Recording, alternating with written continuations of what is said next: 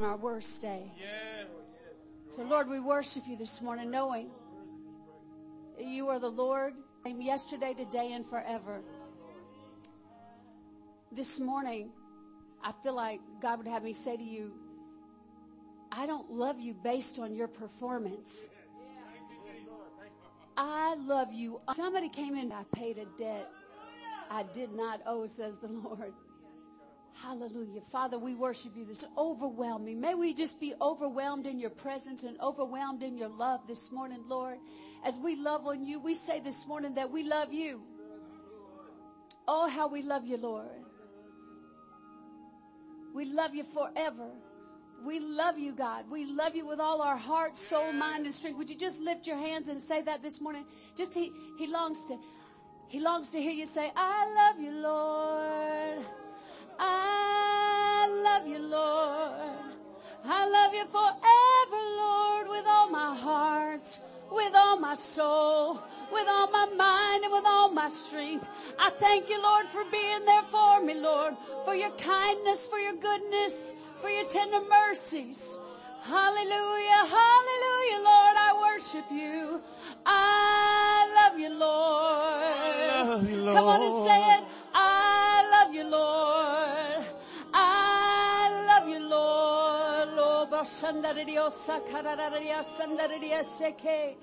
I love you, Lord. I love you, Lord, from all my heart. Yeah. Hallelujah. Thank you, Jesus. There's no shadow you won't light up, mountain you won't climb up, coming after me. Come on, put your hand on your heart because he means you.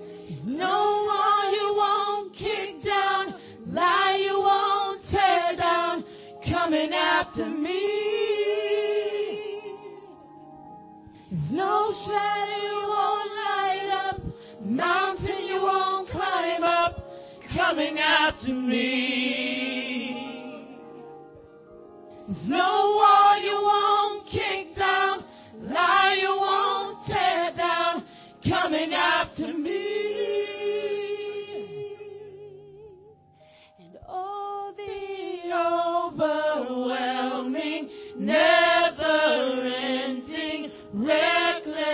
love of God. And oh, it chases me down, fights till I'm found, leaves the 99. And I couldn't earn it, I don't deserve it. Still you give yourself away. And all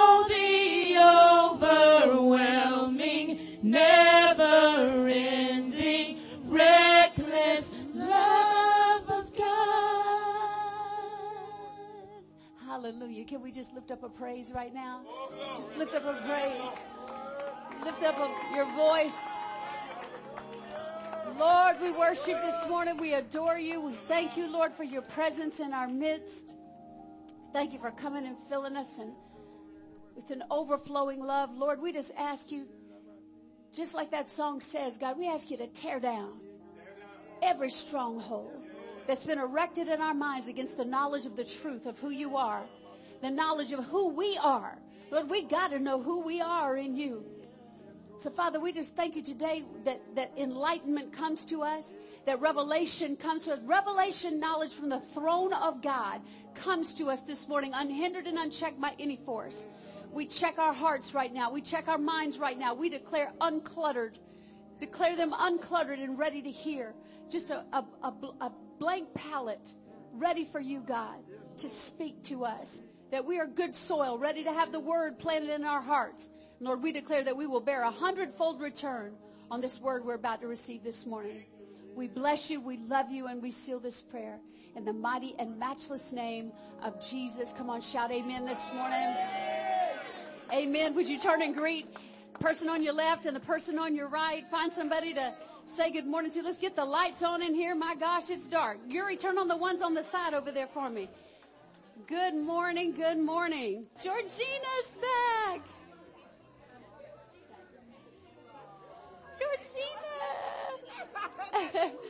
I know, I know. How are you? Oh, so glad to see you.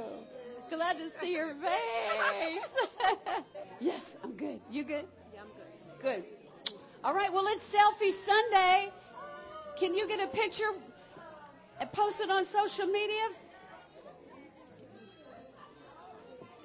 Murray's Wonderful things. Memorial Day. And today is a day where we honor those, all of those who um, have paid the ultimate price for our freedom. Have you know, freedom is not really free. Somebody paid a price. You know, and we know Jesus paid the ultimate price for, for our deliverance and freedom and so that we can have a declaration of independence from everything that the enemy could, could ever bring into our lives. But there are real people who today, daddy didn't come home. Husband are over there right now. There, but it is half of all who have died overall died in the Civil War. Amen. So, um, thank God there's always been Americans willing to die for what's right. Amen. Praise God. And so if we could just pray for just a moment for, for all those who are living their lives today without that loved one who went on our behalf. Father, we just lift them all up before you. We lift, lift up these families that are, that are carrying on without that loved one who paid the ultimate price for us, Lord God, and for our country to be the country that it is today. So Father, we just, Lord, we just ask you to help those widows that are dealing with it and, and even, Lord, the husbands that were left behind or as a family, have, you have someone who they both served. Uh, uh, we, okay, so June, uh, Tuesday, June the 4th. Okay, great, wonderful. And that starts at 6.30 here, so um, you definitely want to, amen. All right, are y'all ready for the word this morning?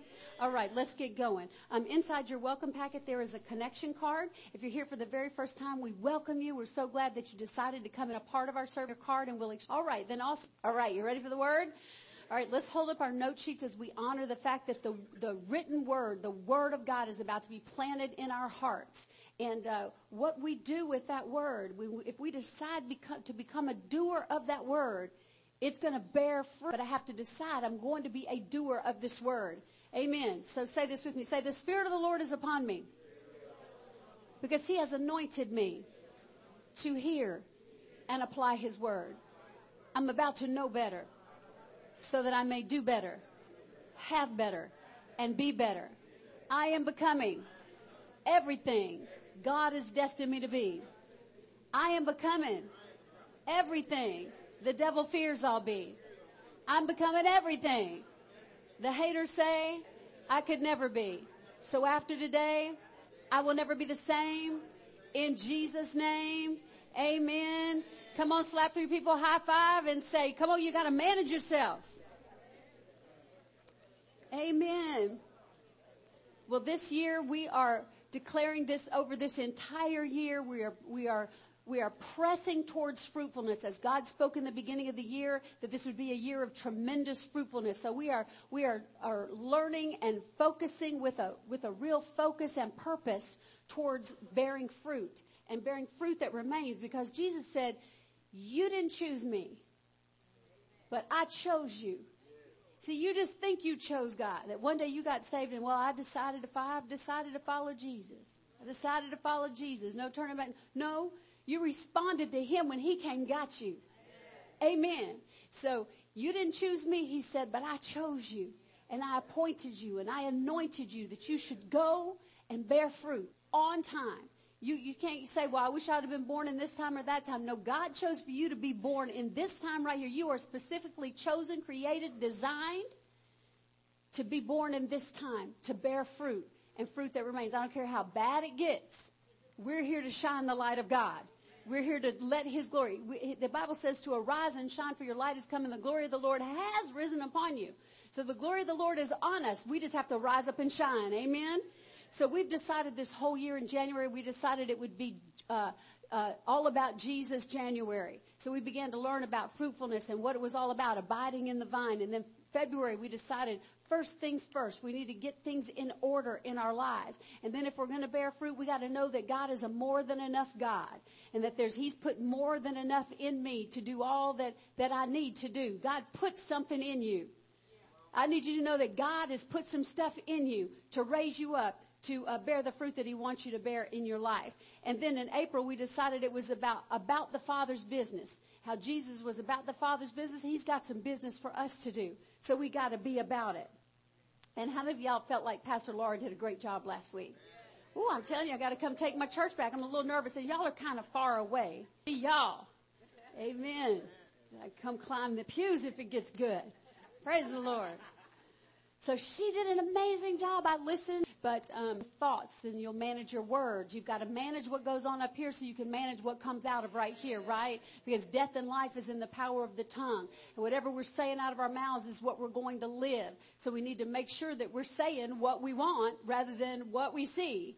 So it was so important that she that she taught that message. I know y'all were in good hands. Um, James three two says this. If you could find someone, maybe you came. So number one, an unmanaged life is open to destruction. So when we don't manage our thoughts, we allow any thought to come along, we allow thoughts, and you open yourself. Says, beloved, uh, 3 John 2, beloved, I wish above all things that you would prosper and be in health, even as your soul prospers. So that means my soul is my mind, my will, my intellect, my emotion. You gotta rule over your emotions. You cannot let your emotions rule over you. You will be a hot mess. Always living, you know, on your sleeve. That's not the way God wants you to live. And so we, we want to close the door to destruction by managing ourselves. So an unmanaged life is open to destruction. Proverbs 25, 28 says, like a city whose walls are broken down is a man who lacks self-control. Message says a person without self-control is like a house with its doors and windows knocked out. Amplified says it like this, like a city broken down and without walls, leaving it unprotected is a man who has no, we're not managing ourselves, spirit, soul, and body. We set ourselves up for trouble. All right. So God's plan for our life is not, it's not destruction. He has not planned destruction for us, but He has planned dominion. He's, what did He say to him in the garden? Are y'all awake this morning? Wake up. What did He say in the garden? He said, be fruitful, multiply, and have dominion. Have dominion. Okay, so it's like I've given you the keys to come into the church and, and, and work or, or do whatever. Let me, that's a bad analogy. Like I gave you the keys to come into my house. I gave you the key. It all happened for us. And I believe that a lot of us kind of have a, maybe a, a, a lotto faith or slot machine faith. I'm just waiting to hit mine. Waiting to hit mine. But see, the Bible says to follow those who through faith and walk by faith and not by sight. Manage your finances. We have to manage our finances properly. You know, we have to have a job. We, we have to have a job. We cannot not have a job not working if it's not enough. If you can't pay your bills, you gotta do, you have to look at it and say, I gotta do something. You can't say, well, I'm just waiting on God. That is foolishness. You gotta get a second job or you need to, you know, find something else you can do, a different job so that, so that you can, so that you can make ends meet. Amen? until God does something. You know, you do your part. That's where the power of God meets you. And I think that's where a lot of folks miss it. Is the power of God meets you when you call and set an appointment for that interview you don't, you're not even skilled for. You know, it's, that's when the power of God meets you is whenever you step out, God, I'm going to do my part. But see, many of us are sitting back.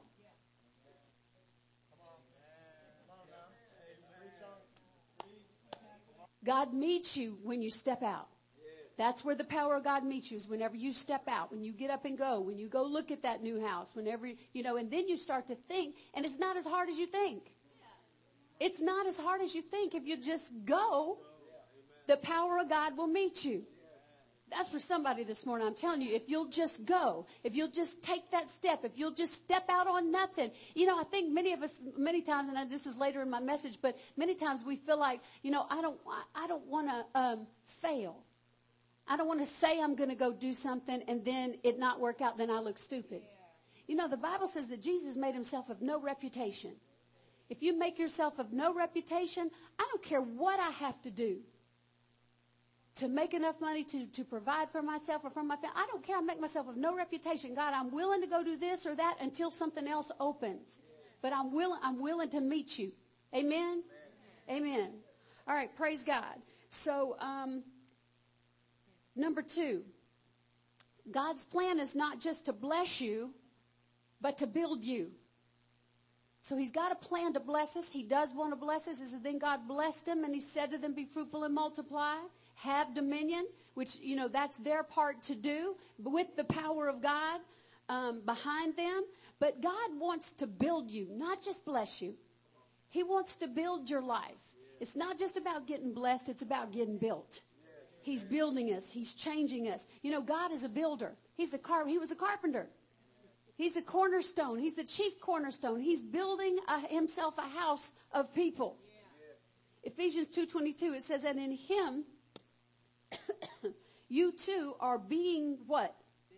You're being what? You're being built together to become a dwelling in which God lives by His Spirit. So God is building us individually and as a, as a church and as a fam, as a church family. And it's as we cooperate with the Holy Spirit. I feel like that's one thing God really wants me to get across to you this morning is that it's, it's in cooperation with the Holy Spirit. He doesn't expect us to do us, expect us to do it all by ourselves. He sent you a helper. He sent us a helper to help us get to that place. You know, that's what the builder is all about. He says something to you, he talks to you, and we choose to, to agree with what he says and go with what he says. Or we choose to ignore him and stay like we are. Put on the new man, which was created according to God in true righteousness and holiness. He's taken us from glory to glory to glory and changes us and makes us as we cooperate with the Holy Spirit. So he's the managing helper. We're the managers, the CEOs of our lives, but he's the helper. He's the one called alongside to help. Amen. First thing in the morning, you ought to wake up and acknowledge your help, your help. Benny Hinn wrote a book years ago called Good Morning, Holy Spirit. Because he's the one who's there to be with him every single day. Good morning, Holy Spirit. My ears are open to hear you today, sir. Speak today. Speak today and I'll listen says that we have an unction from the Holy One. Lord, I'll, I'll, obey every unction. I'm sure that the problem's not on your part. I'm sure it's on mine. So I declare that I'm open to hear every unction from you. Every rhema word from God. Every do this now. Don't do that. Peace. I feel the peace of God in my heart, which is like an umpire. You know, sometimes everything looks good and you want to go through this door or go through that door, but something in your spirit says something just don't feel right. That's the peace of the Holy Spirit. That's the Holy Spirit saying, no, don't do this or don't do that. Even though everything looks great, we have to develop a listening ear to hear his voice. And when, you know, the convicting power of the Holy Spirit is something that's very precious. When he convicts us of something, it's not to put us down or to tear us down, but it's to point us back up towards God. Amen. So when we mess up, come on, get up and get back on track. Amen. All right, let me see where in the world I am. All right, so um, so from glory to glory, he's the managing, he's the managing director. All right. Number three, may abide with you forever. The spirit of truth. Would you put a circle around that right there? The spirit of truth. He said, when he, the spirit of truth has come, he will guide you into all truth. And then what does the scripture say? You shall know the, and the truth will set you free or make you free. So how important it is, is it that we allow the Holy Spirit to bring truth to us? If it's the truth that makes me free, free from what? Free from sickness? For, you know, to know the truth will make me free from it. See, a lot of people are sick today because they don't know that Jesus has delivered us from sickness. Amen. You know, or in poverty or in lack. You know, um, he, that's, that's not, that is not our portion. Amen. He's here to guide us into prosperity, guide us into, and he's never going to say something to you, a rhema word. Does everybody know what a rhema word is? A rhema word is the spoken word of God. You know how we God spoken his word in the Bible. It's all written down, right? But how many of you know he's still talking? Still talking to us. So the, the written word of God is called the Logos word. And, and the Rhema word is the spoken word of God. We hear God all the time. We hear him talking to us. Like when he told me to get out of the line at Starbucks and come and look at this place. Amen. That was a Rhema word from God. And so, um, so a Rhema word is always going to line up with the Logos word. So you can't say, okay, well, God said to do this, but it's contradicted in his word. What you're doing does not line up with what the Bible says. Then that is not faith. That is not a word from God. So, you know, if you're saying, oh, well, I'm going to divorce my husband, Because God says He's going to give me a better husband. I have heard a Christian person say that. Not you, babe. That's not you. That's not you. no, no. I have heard a Christian person that I know say that. She said that to me, and I'm like, "What Bible are you reading that you could think that God would say that to you?" That is that is not that is not God. Now, I'm not. Well, let me just move on from there. That's a whole other sermon. Praise God. Amen. Amen. But but he's not going to say so. He's not going to lead you with a flaky word. He's not going to lead you with a flaky word that does not line up with the logos word. Amen. It doesn't line up with what he's already written. If you can't go find it in the word, then that's that's not God. Amen. All right. So he guides you into all truth. All right. Number four. There's no standard without a stand. My first pastor used to say this all the time, and he would say it with such power and such, such conviction. He'd say, there's no standard without a stand. So you're, you're managing your life. You're setting a new standard for your life. That means at some point you're going to have to make a stand for it. That it's going to go against your flesh. It's going to go against what you feel like doing. Amen? So you'll have to make a stand um, once you have set a standard. Um, Ephesians 6, 13 through 14. Therefore take up the whole armor of God that you may be able to withstand in the evil day. And having done all to stand, stand therefore. And then Joshua 24, 15, Joshua says, but as for me and my house, we will serve the Lord. Well, see, that's real easy to say. But on Sunday morning, on uh, Memorial Day weekend, sun is shining, and it's pretty. Yeah, we're all here. I'm preaching to the choir. You understand? I'm preaching to the choir because we are here. We're not barbecuing at this moment, are we? No, we are here in the church, in the house of God. But see, you, the, the, the, the standard, you have to put pressure on discipline so that you'll stand and do what the standard is. Amen. So there's no standard without a stand. I like how David set a standard for his life, for his home. So number five, managing myself means man. David was serious about this. Psalm 101, 2 through 7, he said, I will behave wisely and follow the ways of integrity. When will you come to me? Now listen, I will walk in my house in integrity and with a blameless heart. I will set no worthless or wicked thing before my eyes. I refuse to gaze on that which is evil. I hate the practice of those who fall away from the right path. And anything that moves my heart uh, away, it should be away, not sway. Anything that moves my heart away from you, it will not grasp hold of me. So if there's something you know that moves your heart away from God, and listen, when you compromise in your life, listen to me. When you choose to compromise, your heart won't have com- you won't have anything that moves. I will not tolerate evil. Whoever secretly slanders his neighbor, neighbor, him will I silence. One translation says, him will I destroy. David wasn't playing. You know, but people need to know that you're not going to allow gossip and don't come around encouraging in the Lord. So, you know, we, we have the right to, you know, that's what that button is all about. You know, you have that kind of button in your life. I have the right to purge people out that are, that are dragging me down instead of pushing me up. Amen? I need to hang out with more people who are above me and will push me up rather than drag me down. So you might need to change some of the people who, who are around you. My eyes will be on the faithful or the honorable of the land, that they may dwell with me. He who walks blamelessly is the one who will minister to and serve me. My innermost are pure and godly. I mean, you get around some coworkers and they got a nasty mouth. You've heard it so much, or that's you, you want to communicate with people, and I'm trying to communicate with you, and then you next thing you know, you'll you'll be using that language. So look, you're not in my innermost circle. I will avoid you know, talk only as needed basis. As a coworker, as needed only. Amen. I'm not going to hang with people that that are, are don't have the right uh, stuff coming out of their mouth. He who practices deceit will not dwell in my house. He who tells lies, I got to go in second. Too hard for y'all? Is that too, this too, too raw, too real? because that's something that is so important.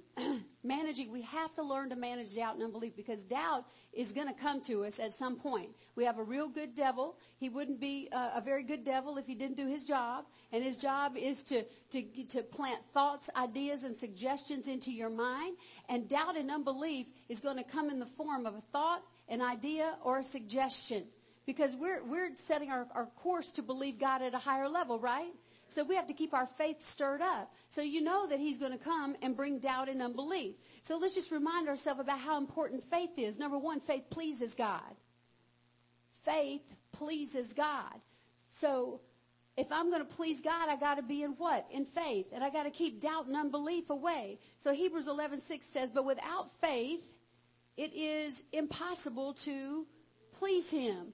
For he who comes to God must believe that he is and that he's a rewarder of those who faith gives me the power to overcome in life."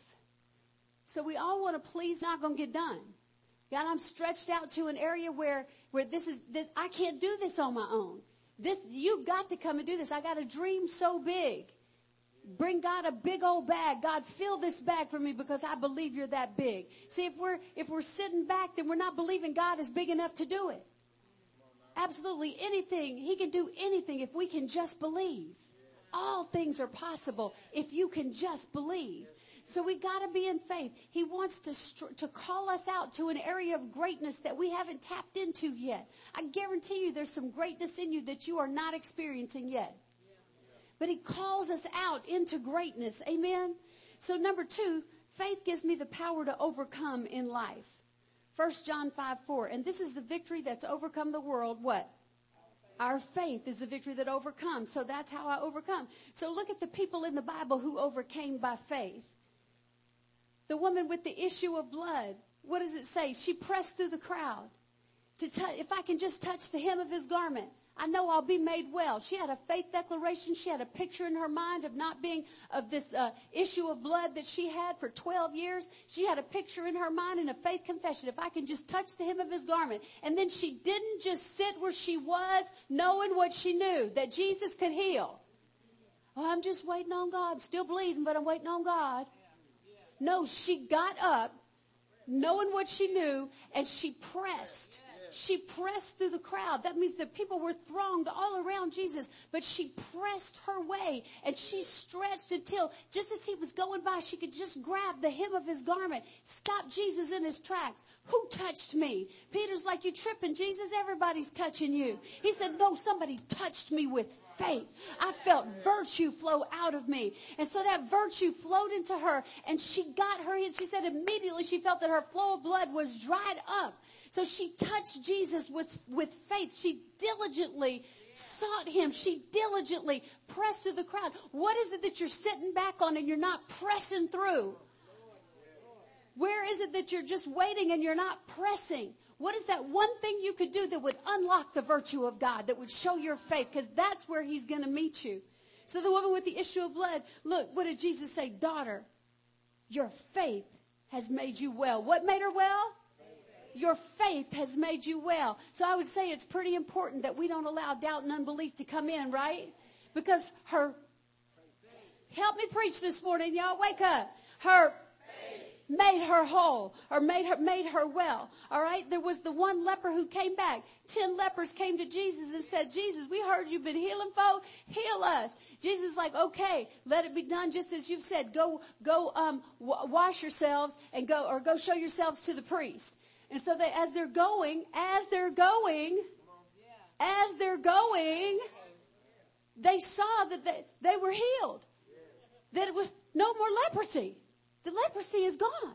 And one of them turned around and came back and fell down and worshiped Jesus. Thank you, Jesus. You, you've, you've, you've healed me. You've healed me. And look what Jesus said to him in Luke 17, 19. He says, arise and go thy way. Thy faith hath made thee whole. So what made him whole? His faith made him whole. And then there's the Canaanite woman who followed after Jesus and the disciples until they were so worried with her, they they had had it with her. They said, Jesus, this woman's getting on our nerves. Make her go away. Jesus didn't say anything. She's like, have mercy on me. Uh, Jesus, have mercy on me. I need, I need some help. My daughter's got, you don't know what, this girl's flipping all around. She's tearing everything up in the house. I can't deal with this anymore. Jesus, I need you. I know that you can do this. I know you can fix this. Jesus, Jesus, Jesus, help me. Jesus ignored her. But that didn't deter her faith. She kept coming. She kept coming. And, and, and, uh, Jesus didn't answer her a word. And, and then he said, look, it's not good that we take the, the, the um, children's bread and give it to the little dogs. So now Jesus has just called her a dog. But that didn't de- deter her faith. She said, yeah, but even the little dogs get, dogs get to eat the crumbs from under the table. All I need is a crumb. She had mustard seed faith. I just need a crumb, Jesus. You just give me a crumb. I know a crumb will be enough to heal my daughter because I know who you are. And look what he said. Matthew 15, 28. He said, Oh woman. This woman he just called a dog, the one he just ignored, he's like, Oh woman. Great is your let it be to you as you desire. And her daughter was what? Healed from that very hour. Praise God. Now we have Mary of Bethany anointing the feet of Jesus, crying, washing his. You didn't give me any oil to anoint my head with oil. That was customary as well to anoint your guests with oil as they came in. You didn't do anything for me, but this woman, prostitute, she felt the conviction, cried out after Jesus. Jesus, son of David, have mercy on me. Jesus, Jesus, cried out, cried out, cried out after him. And uh, they all told him to be quiet. He said, even louder. He cried out even louder. So Jesus stopped in his tracks when he heard the man continue to cry. He stopped in his tracks and he said, Bring him here to me. And he waited for them to bring the blind man to him. Brought the blind. Faith has made you well. And immediately he received his sight and followed him, glorifying God. So what made him well? What gave him? It's so important that we, that we keep away doubt and um, more like family than your real family. He had a, he had a servant that was more like a son to him than, than his own children or his own people. And he said, he's sick. He's very sick, Jesus. Now this is a Roman soldier. You want me to come and worthy that you should come to my house. He said, but just, just say the word. You know, I say to this one, go and I know he goes. Or I say to the other one, come and I know he comes. Why? Because I have authority.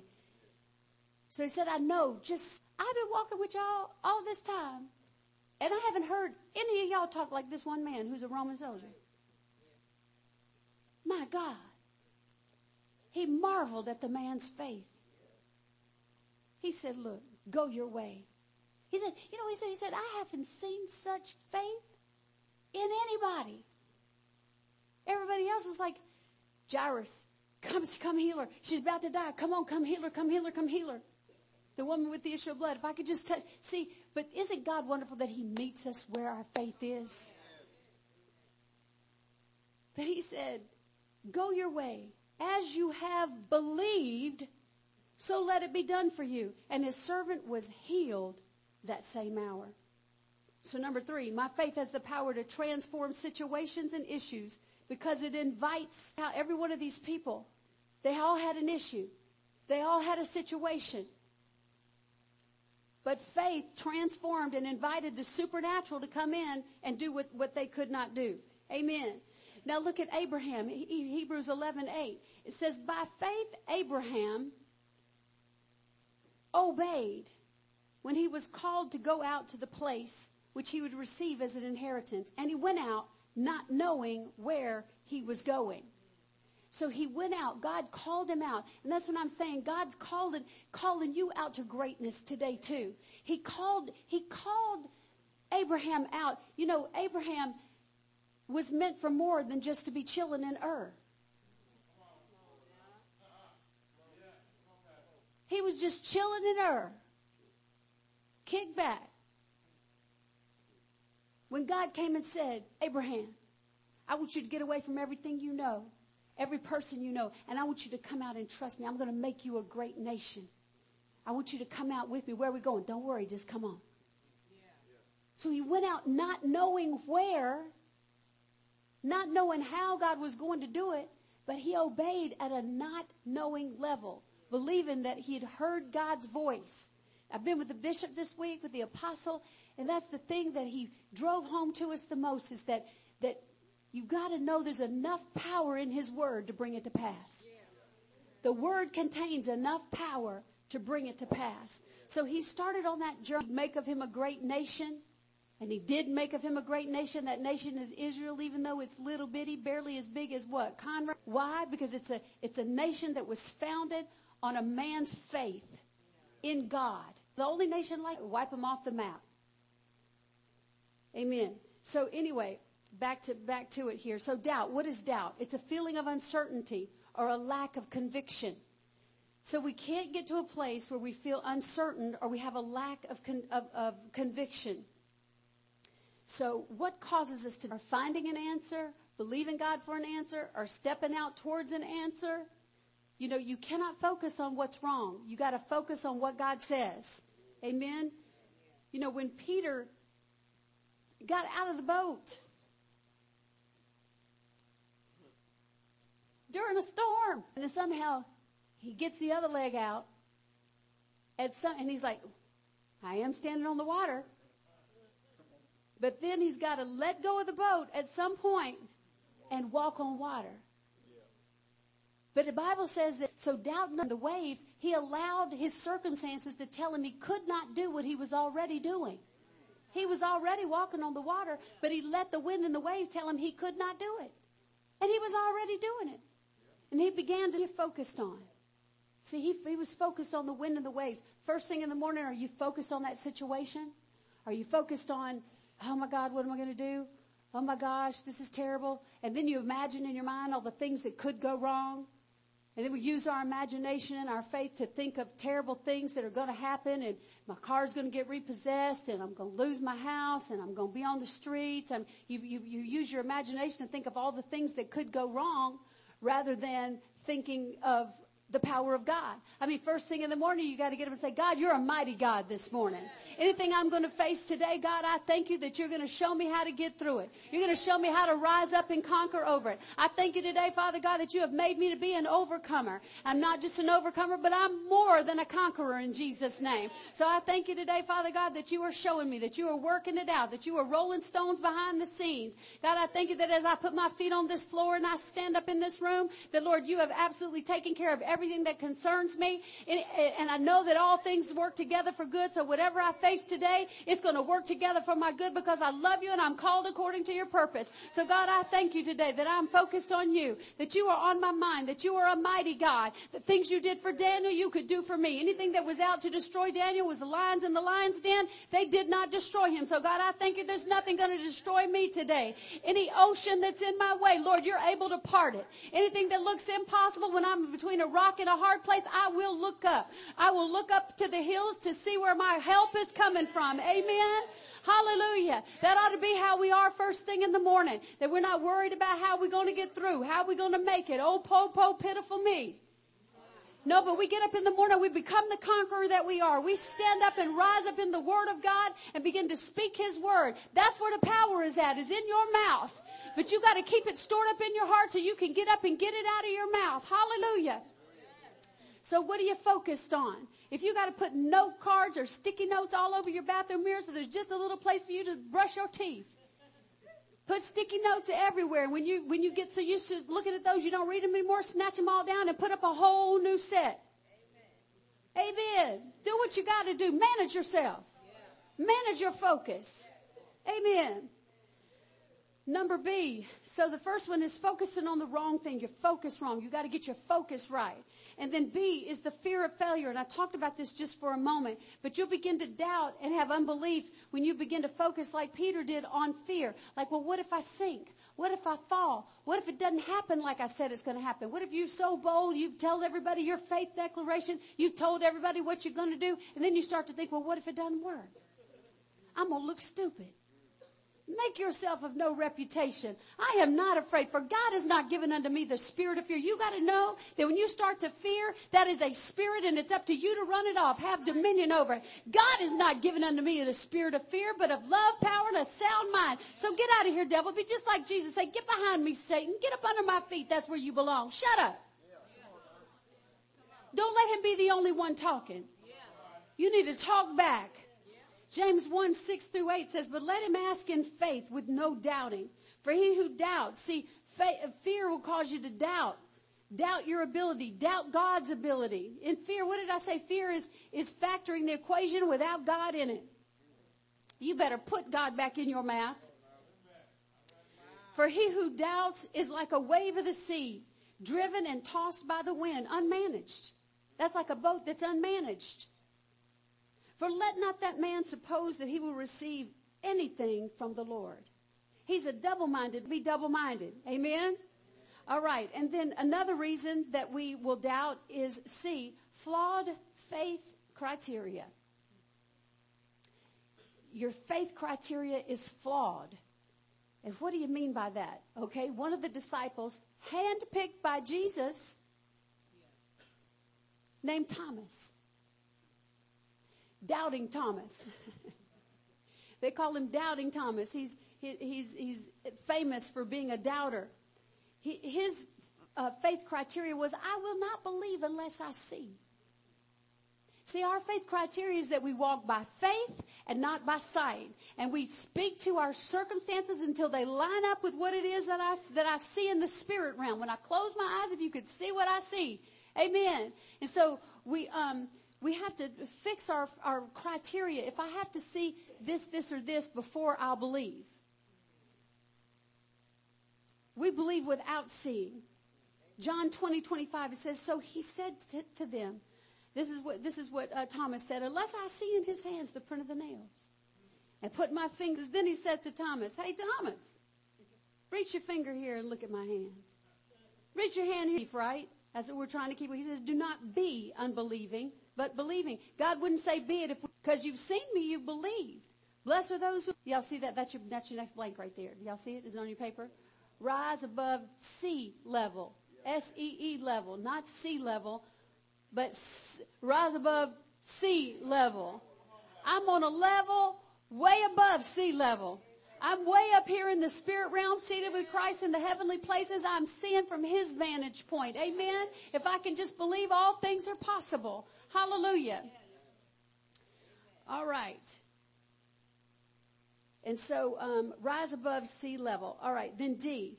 Another reason that we get into doubt and unbelief is failing to hear enough word. If you're not hearing enough word, you're not going to have any faith. Why? Faith comes by hearing and hearing by the word of God. Romans 10, 17. Faith comes to me when I hear the word. So if I'm not hearing any word, I'm not going to have any faith. Right? So if you fail to hear enough word, you're not gonna, you're not gonna have enough faith because the spirit of faith comes to me. You know, God changed Abraham's name as he called him out. You know, it was half my life. We were all excited in the beginning and then we begin to kind of wear it out a little bit. What I love about God is that even though, even though Abraham got out there and got off and y'all make a baby and we'll just let that be our baby. Because they wanted that baby so bad. But they decided they somebody today but abraham had to hear 25 years to abraham which means father of a multitude. So every time he heard his name he heard father of a multitude father of a multitude father of a multitude. Every time they romans 17 so anyway you have to hear it. What you hear on a continual basis that's going to cause you to have faith. Faith doesn't come by what you heard or what you know. It comes by what you hear on a continual basis. All right, number three, we have to believe there's enough power in His Word to bring it to pass. There's enough power in His Word to bring it to pass and pre-programmed. This card was pre-programmed to give me access into things that were locked out to everybody else. There were things that were set aside just for me, available to me with this key. Amen. So I thought that was so cool as I would put, you just hold, you just hold the key against the thing by the door, click, the door un- unlocks it, and you go right in. I'm telling you, God has enough power in His Word to bring it to pass. The Word is pre-programmed to come to pass. It's pre-programmed to open up the doors. It's pre-programmed to heal your body. It's pre-programmed to bring provision into your life. The word is pre-programmed to bring goodness to you. It's you're pre-programmed to experience the goodness of God. Amen. The word is pre-programmed to bring it to pass. It's like, you know, beep. Speak the word beep. You know, even if there's no beep, there'd just be a little click, which meant you got access. Open it up. You know, when you speak into the spirit realm, man, angels go in, they go to work on your behalf. What did the angel tell Daniel? I've come because of your words. The moment you spoke, we, I was sent to you and I've come because of your words. Amen. So angels go to work. Demons are shut. Word and healed them and delivered them from their destructions.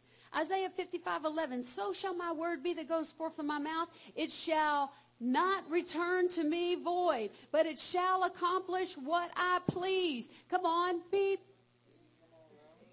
beep. It's programmed. Y'all, this is powerful.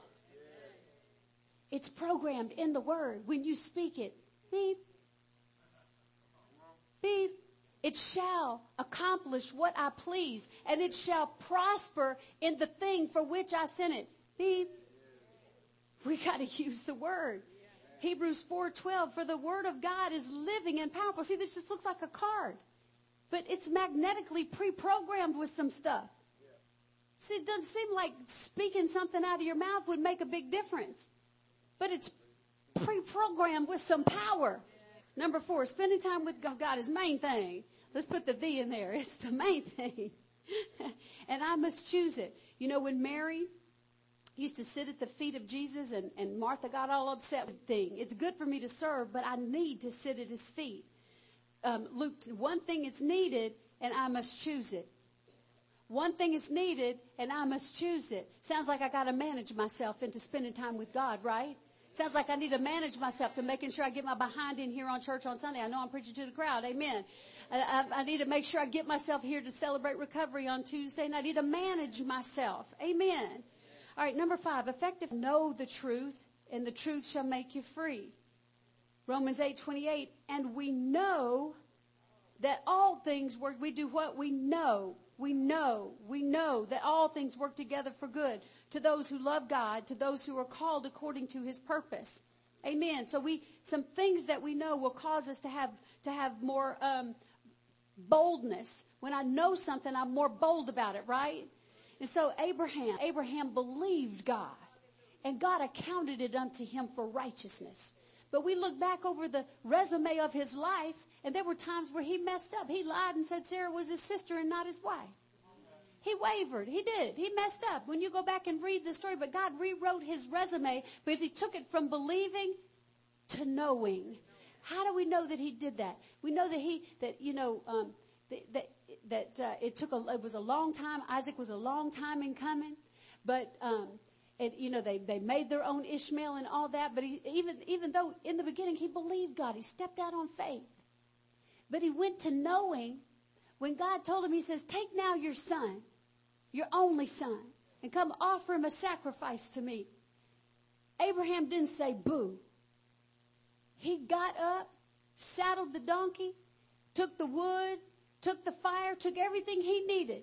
He didn't, he didn't, he didn't, he didn't stumble, stammer, nothing. God, you got to be tripping. You haven't believed for this boy for 25 years and now you want me to go burn him up? A burnt offering. Sacrifice him and offer him a burnt offering to me. See, Abraham, could have been, God, you're crazy. How, I, am through with this. Why would you ask me to offer something back? But it, the Bible says he did not have that argument with God. By this time, he was so convinced and so persuaded that he went right up to the Mount Moriah where, where God told him to go. And he laid the boy out and was getting ready to slay the boy. And God said, Abraham, Abraham, don't kill him. I'll provide my own. But see, Abraham got to the place of being so fully persuaded, he knew that if I kill this boy, and if I raise him, and if, and if I burn him up, God, you're able to raise him up even from the ashes. He was so convinced, God, you will raise him up from the ashes. So that's why he went over. He was so convinced. He went from the place of believing to the place of knowing. See, when I got ready to get this place, and God got me out of the line at the Starbucks and he sent me over here to look at this place. I knew God, I knew I had heard. So when I'm sitting there in the office with the, with the man to sign the contract and he tells me, well, somebody else wants to, to rent it and they want to rent both sides because right through that door is our new sanctuary that we'll have, you know, ready shortly. But that's our new sanctuary through there. And uh, the, the other people wanted to rent this space and that space. I only wanted this space to start out, and then I would get that later on. So he said, he said, yeah. So I need. I told him I'd give him a week. So I'm like, I, I stuck my finger in his face. Because I had gone from believing to knowing. I had already been down here and taped off the floor how I wanted it to be, where I wanted stuff to go and all of that. I'd already taped it all off and I, I knew what I wanted to do. So I came down here to just worship God during that week. You know, God, I need you to build my faith because I'd want to get full of fear and say, what am I going to do? What am I going to tell the people if we don't get this place? We've all got our faith out there on the line. What am I going to do? Fear tried to get in my heart and get me to, to back up or have a plan B ready. There is no plan B when you're believing God. That's when you know it's God. There's not, a, there's not, a, there's not a plan B. God, I'm so far out here on this water. So I knew, I knew, I was at a place of knowing you wrong for doing that. I said, but let me just tell you this. I said, you go tell that owner that God got me out of the Starbucks line. I know that I heard God's voice. And so you go tell that owner that that other deal ain't never going to work because God's in this one. He said, well, I don't mind telling him. I said, well, go on and tell him. Amen. So I came down here during that week. It was the longest week of my life. I came down here during that week and I walked around on this floor. I worshiped God on the stage over there. I worshiped God in that room on that stage. I began to praise God and the, the other hateful people that were going to get this place had pulled all my tape up, balled it up and put it on a ladder for me to just show me you're not getting this. What prophetic word has been spoken over your life? What is that word in the Bible that you're standing on? God, if you did it for the woman with the issue of blood, you got to heal my body. I'm believing you just like she did. What is that prophetic word that you get to the place where, you know what, I'm, being, you know what God said, what he had promised, he was also able to perform. Father, we thank you that you're able to do what, you're able to perform what you've promised, God. There's enough power in your word to bring it to pass. It will not return unto you void. Your word is alive and powerful and sharper than any two-edged sword. God, it's able to fix our marriages. It's able to fix our homes and our families that might be torn apart. Lord God, your word is alive and it's powerful. It's able to fix our finances, God, when we do the word. God, we just thank you in Jesus' name for any, anywhere where where, where our, our supply has been held up. We speak to it now and say, come forth in Jesus' name. We bind every hindering spirit now in the name of Jesus and declare that we're free to prosper. We're free to receive the wisdom of God towards prosperity. Thank you, Father God. There's enough power in your word to bring it to pass. You became poor that we might become rich and abundantly supplied. You are Jehovah Jireh. You are the Lord God, our provider. So we give you praise and glory and thank you this morning for being so awesome and so wonderful. God, we thank you that you sent your word and healed us. Everywhere we hurt, we declare the healing power of God is released in our bodies, in our minds, in our hearts, in our emotions. Anywhere in our finances that need to be healed, anything in our families or our lives that need to be healed, we release the healing virtue of God now with our faith. We tug on the hem of your garment with our, with our faith, Lord God. We touch the hem of your garment and we declare that we are every bit whole and healed. Thank you, Lord. Anywhere where we have blind spots, Lord, anywhere that needs to be managed that we are just overlooking. We all have blind spots, God. We ask you through the power and the, and through the fellowship of the Holy Spirit, through our time that we spend with you in prayer, time in the word that Lord, you reveal to us those things that we are the problem. Areas where we need to make a course correction. We thank you, Lord, that we hear your voice. We get back on track. Lord, the righteous man might fall seven times, but he gets back up again. So Lord, we thank you that we got to get back up power on the inside of us. We will not stay down. We will not stay broken. We will not stay messed up, but God, we will arise and we will let you put your hands on us, God. We just say, have your way. Y'all just slip up your hands right now where you are. I feel the power of the Holy Spirit. Say, Lord, thank you, Lord. Thank you, Lord. We just thank you that you are the potter and we are the clay. We ask you, Lord, to manage us and make us. That, Lord, you put pressure on us to get us in the center of your will. Lord, anywhere where we're out of order or out of line or not in the center of the wheel or the center of your will, Lord God, we ask you to, to put pressure on us. Lord, we thank you for the correcting power of the Holy Spirit, that you correct us, that we manage ourselves by hearing the voice of God. Lord, we declare that we have ears to hear and eyes to see what the Spirit of the Lord is saying to the church. To us, we are the church. So we hear your voice and the voice of the stranger we will not follow. Show us, God, how to be better CEOs, how to be better managers of our lives, how to not doubt your word. But Lord, when you say something to us, Lord, we know there's enough power in what you said to bring it to pass. So we will not doubt. We will stand. And having done all to stand, we'll stand therefore. We will not be shaken. We will not be moved. But we will stand, Lord, as the overcomers that you've made us and the more than conquerors that we are through Christ's break in your heart direction of everything. I am the one you are to look to. I will never fail you. And I have loved you with an everlasting love. And my love is hard to let. Say, yes, Lord. Amen. Thank you, Lord. Amen. But God doesn't compare us to one another. He compares us to His own glory, and we all fall short. So, the wages and the penalty of sin is death and eternal separation from God. But the good news of the gospel is that for God so loved the world that, all right. Well, it's offering time. Amen. So this is where we get to get in